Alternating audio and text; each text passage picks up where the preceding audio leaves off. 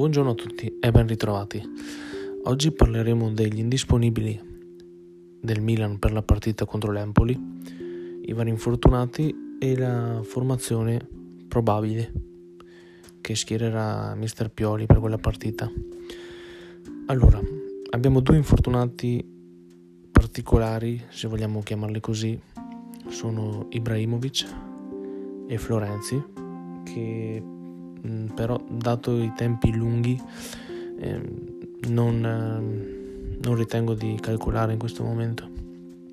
Mentre gli infortunati, diciamo, più leggeri, quelli che forse rientrano o forse dovremmo aspettare ancora un paio di settimane in più, eh, sono Calabria, Teo Hernandez, Tonali, Megnan e abbiamo anche Kier.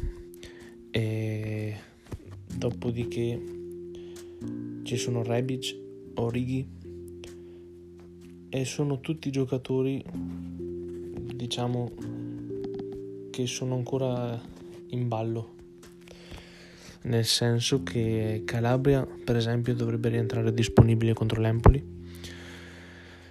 Dovrebbe rientrare disponibile anche a Rebic in teoria, mentre um, Origi dovrebbe essere disponibile per la partita contro il Chelsea di Champions. E rientrano anche Tonali in teoria e forse Kier. Mentre per quanto riguarda Teo e Mignan il discorso è un po' più lungo, si parla di un'altra settimana, barra due. Staremo a vedere. Allora, io spero che rientrino più giocatori possibili, perché logicamente eh, avendo la rosa titolare è un punto di forza, un punto di vantaggio per noi. Anche se, con tutta sincerità, devo dire che non non ho paura nel senso che mi fido anche molto dei, degli altri giocatori della rosa quindi mh, mm, che manchi un giocatore o no sinceramente mh, mm, spero che non manchino quello è logico però mi fido anche di chi può subentrare. Logico che eh, Teo Hernandez è unico nella nostra squadra al momento però insomma penso che chiunque prenderà il suo posto darà il massimo e farà ciò che è meglio per la squadra, quindi da quel lato lì non ho paura. Dopodiché c'è da dire che quello che più mi fa preoccupare è il portiere, è la mancanza di Megnan, perché veramente eh, come portiere è uno dei migliori del mondo nello stato attuale ma non il migliore sicuramente, per carità, però è, tra i migliori. Io lo metterei anche nella top 5, sinceramente. E quindi mh, mm, che manchi lui un po' mi fa paura, anche perché sia Mirante che Tatarusano non mi ispirano quella completa fiducia che mi può ispirare Mike tra i pali, quella tranquillità che dà la difesa e tutto il resto della squadra di conseguenza. Quindi lui mi preoccupa un po' come assenza. Gli altri invece, secondo me, abbiamo giocatori che possono dare il loro contributo tranquillamente, possono tranquillamente sostituire, dare il cambio agli infortunati. Certo, la situazione è un po' critica, nel senso che sono tanti giocatori indisponibili, sempre salvo recuperi comunque eh, ci sono stati tanti problemini fisici per tanti giocatori, questa cosa un po' dà fastidio, però penso che supereremo questa fase tranquillamente. Ritorna Rafa Leao e questa è una nota positiva, già contro l'Empoli.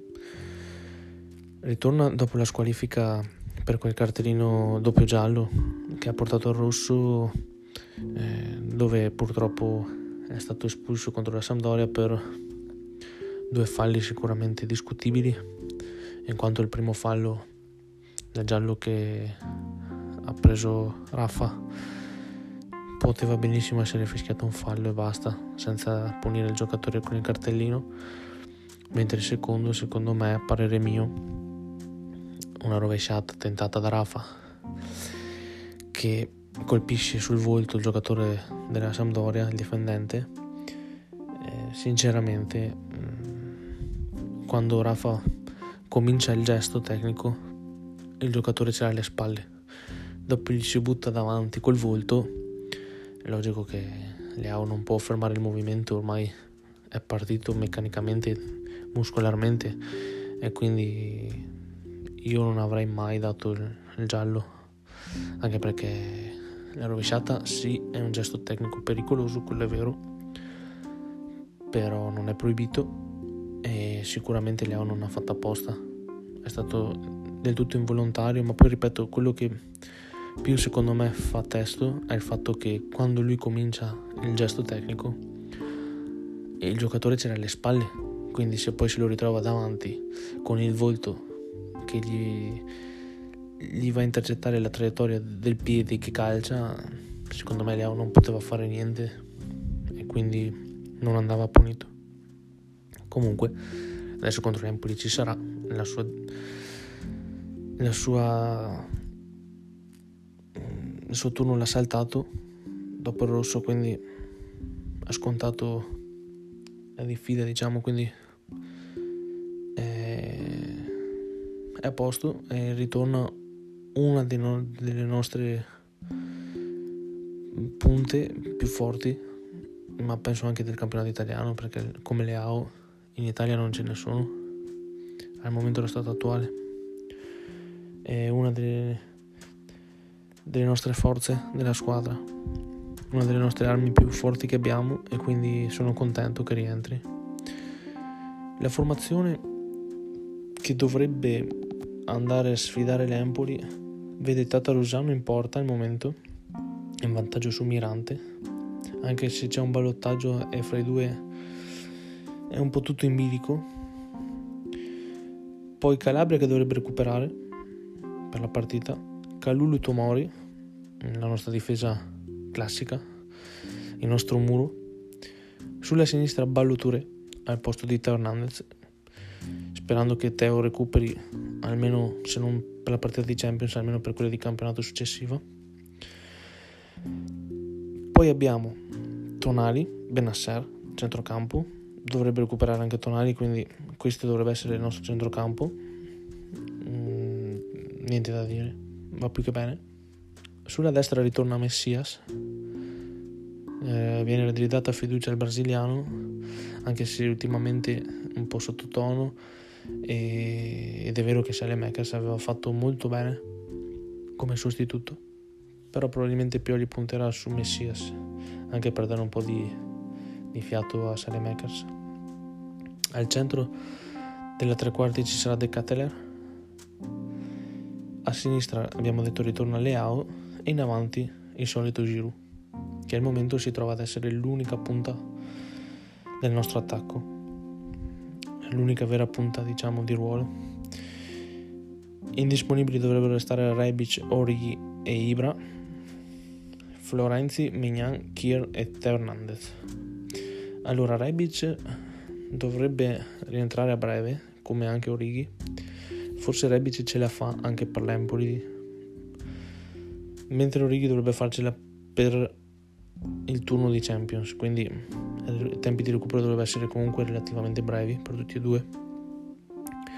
Un peccato che non ci siano anche perché, ripeto, Giroud si trova da solo ormai come attaccante diventa un problema anche perché all'età che ha lui sta facendo benissimo, quello non lo metto in dubbio, però magari ogni tanto un cambio per rifiatare gli farebbe comodo, anche fisicamente per recuperare qualche energia. Anche perché Ibra i tempi sono dopo eh, Natale, quindi Ibra resterà fuori ancora per un bel po'. Florenzi, stesso discorso di Ibra, resterà fuori ancora un bel po', però comunque sulla destra abbiamo Serginio Dest che può sostituire o dare il cambio a Calabria eh, ragazzo Dest che si è dato da fare, non ha ancora brillato, però dobbiamo tenere presente che comunque un giocatore che viene da un altro campionato, da un'altra squadra, una grandissima squadra come Barcellona, però deve ancora abituarsi al ritmo italiano, del campionato italiano, deve abituarsi ai compagni nuovi, a sicuramente schemi e tattiche nuove, quelle di Mister Pioli, quindi è un giocatore che non ha brillato ma va data fiducia anche perché è vero che non ha brillato, però qualche caratteristica l'ha fatta vedere come la velocità o la rapidità di movimento.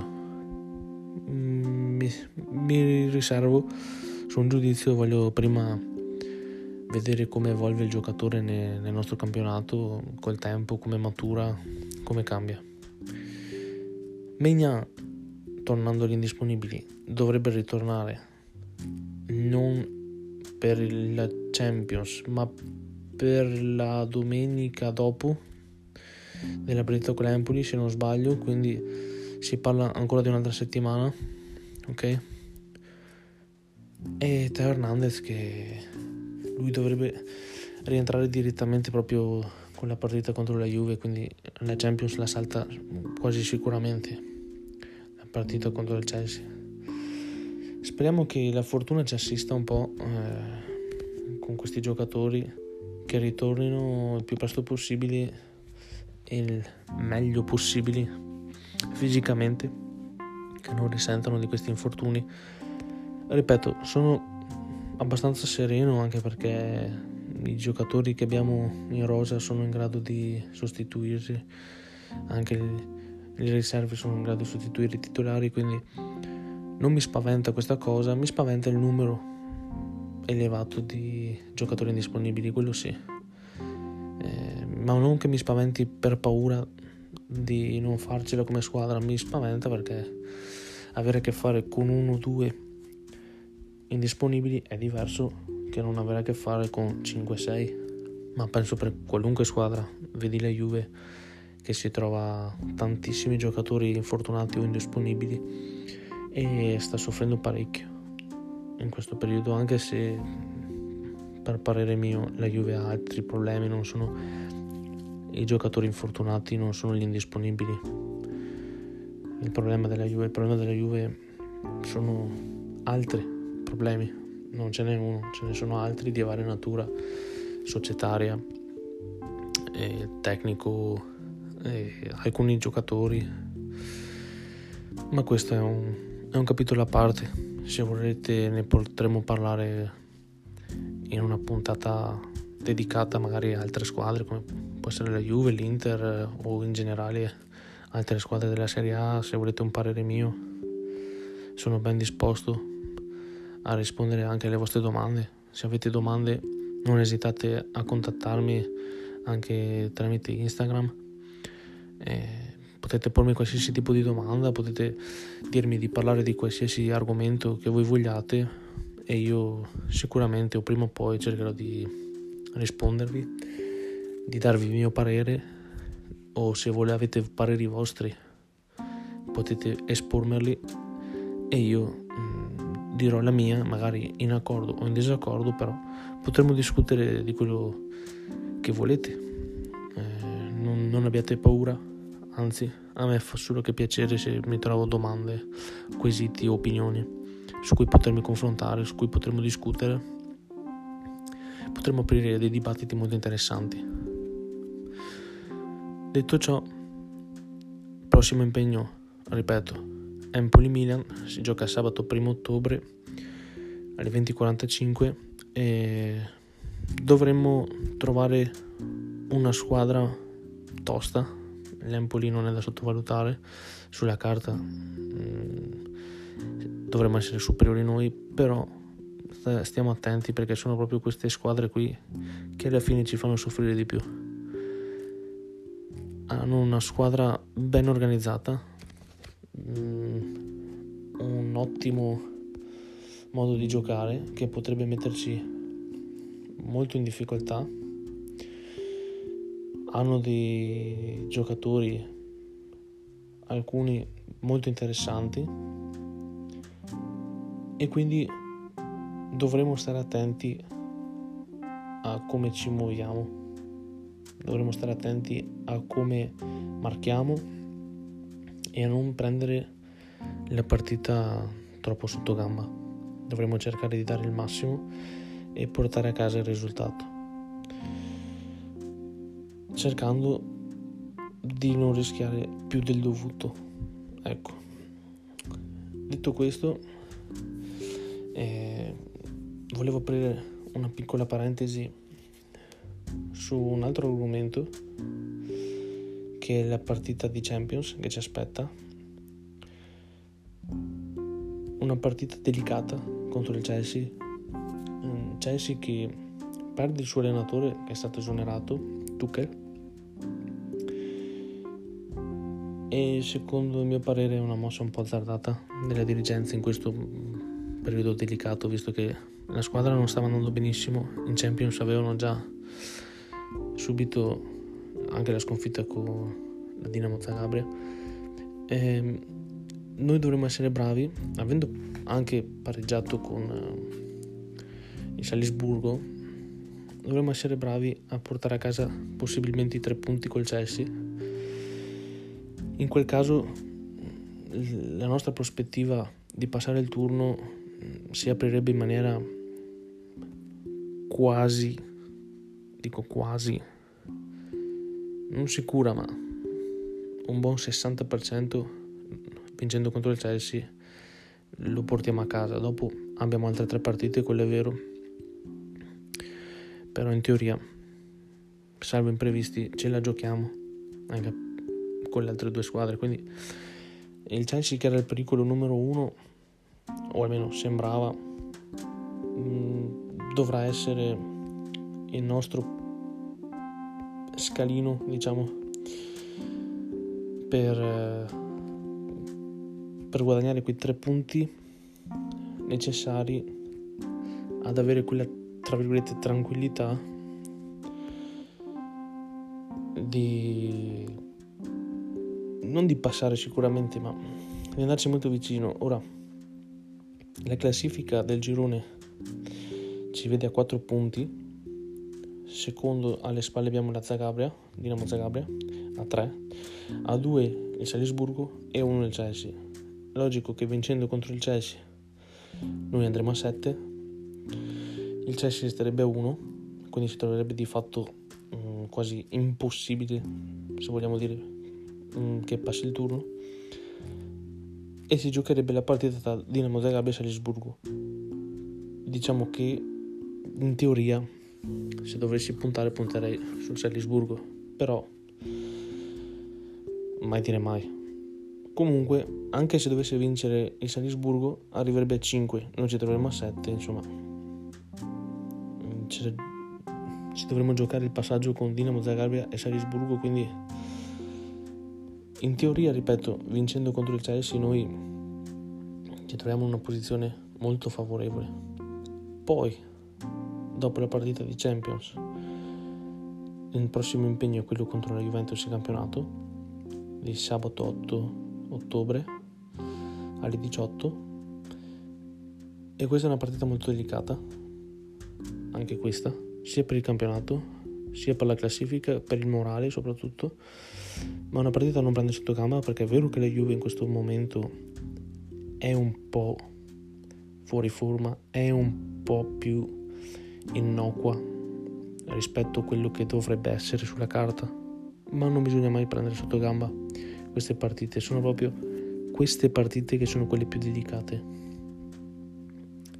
Ritornando alle prossime partite, allora abbiamo Empoli, Chelsea, Juventus, il ritorno col Chelsea, Verona e poi Monza prima di ritornare in Champions. Quindi abbiamo un tour de force con, eh, che diciamo incomincia con l'Empoli, anche se, ehm, ripeto, sulla carta dovrebbe essere una partita alla portata nostra, ma secondo me si rivelerà una partita molto difficile da portare a casa e da non sottovalutare. Quindi il tour de force secondo me inizia già con Empoli e nel giro di 10 giorni abbiamo Empoli, Chelsea, Juve, Chelsea. questo è il nostro tour de force. Dopodiché troviamo Verona e Monza, sempre due partite da rimanere concentrati, da non prendere sotto gamba, però diciamo che abbiamo il modo un po' di sfogare la tensione, di recuperare un po' di energie mentali e fisiche, specialmente se riuscissimo a uscire da questo tour de force di 10 giorni.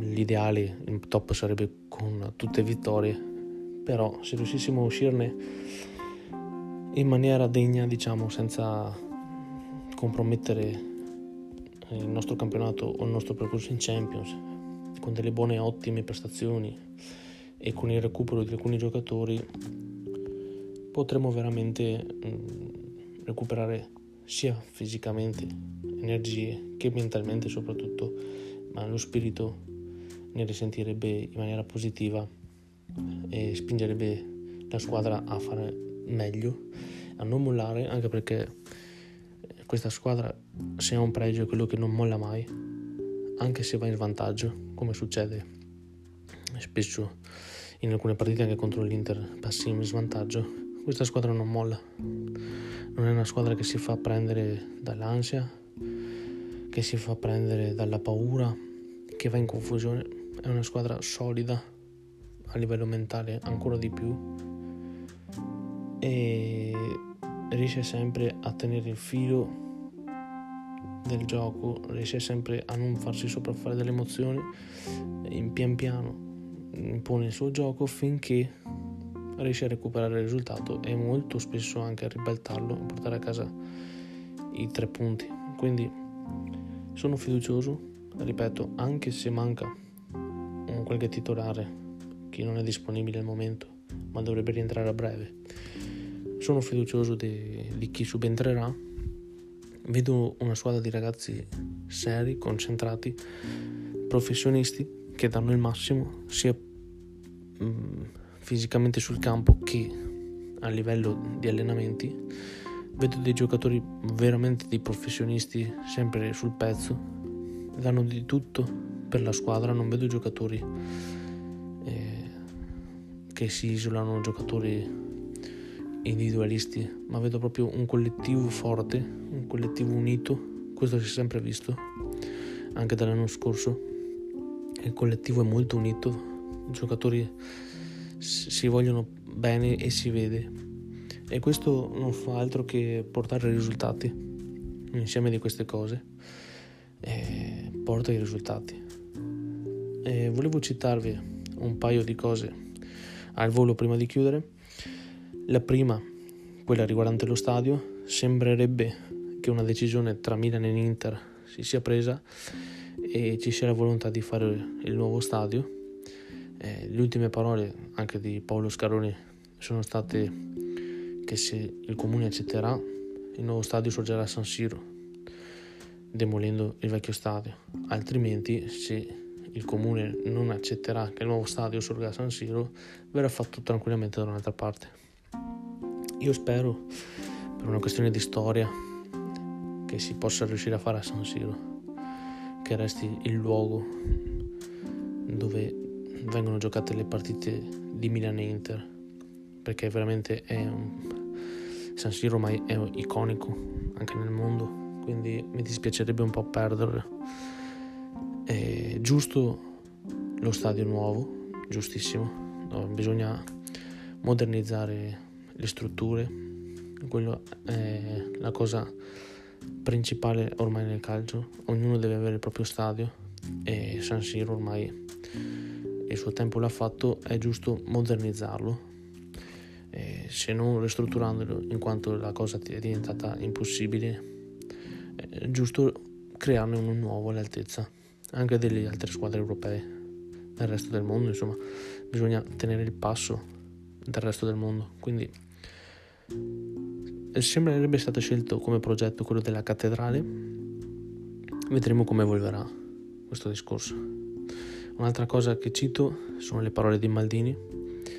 È stato intervistato e ha rilasciato delle cose molto interessanti. Eh, l'acquisto di Teo Hernandez eh, dove Paolo ha spiegato che prima parlò con Real una volta ha avuto l'accordo col, col Madrid, ha parlato con il giocatore, quel famoso caffè di Ibiza, e gli ha parlato come se fosse suo figlio, quanto si trova anche anagraficamente a metà tra il suo più grande e il suo più piccolo. E lui ha detto che li vede tutti, oltre che giocatori, li vede come dei figli, infatti è il rapporto che cerca di avere con tutti i membri della squadra. Ha parlato anche della sessione di mercato eh, dell'anno scorso di dicembre, mercato invernale, dove non c'era budget, non c'erano soldi. Poi la Juve prese Vlaovic, l'Inter Gosens e quindi un po' per paura no? del rinforzo delle dirette avversarie, un piccolo budget saltò fuori. Maldini gentilmente lo rifiutò e disse alla proprietà di stare tranquilli che la squadra è forte, non c'era bisogno di comprare nessuno. E infatti dopo la storia dice che il campionato lo vinciamo noi. Va bene, io vi saluto, ci vediamo alla prossima puntata, al prossimo episodio. Ripeto, se avete qualche domanda, qualche quesito, non esitate a pormelo, scrivetemi tranquillamente o qui sul podcast oppure su Instagram mi raccomando, restate pronti, scaldatevi che si scende in campo.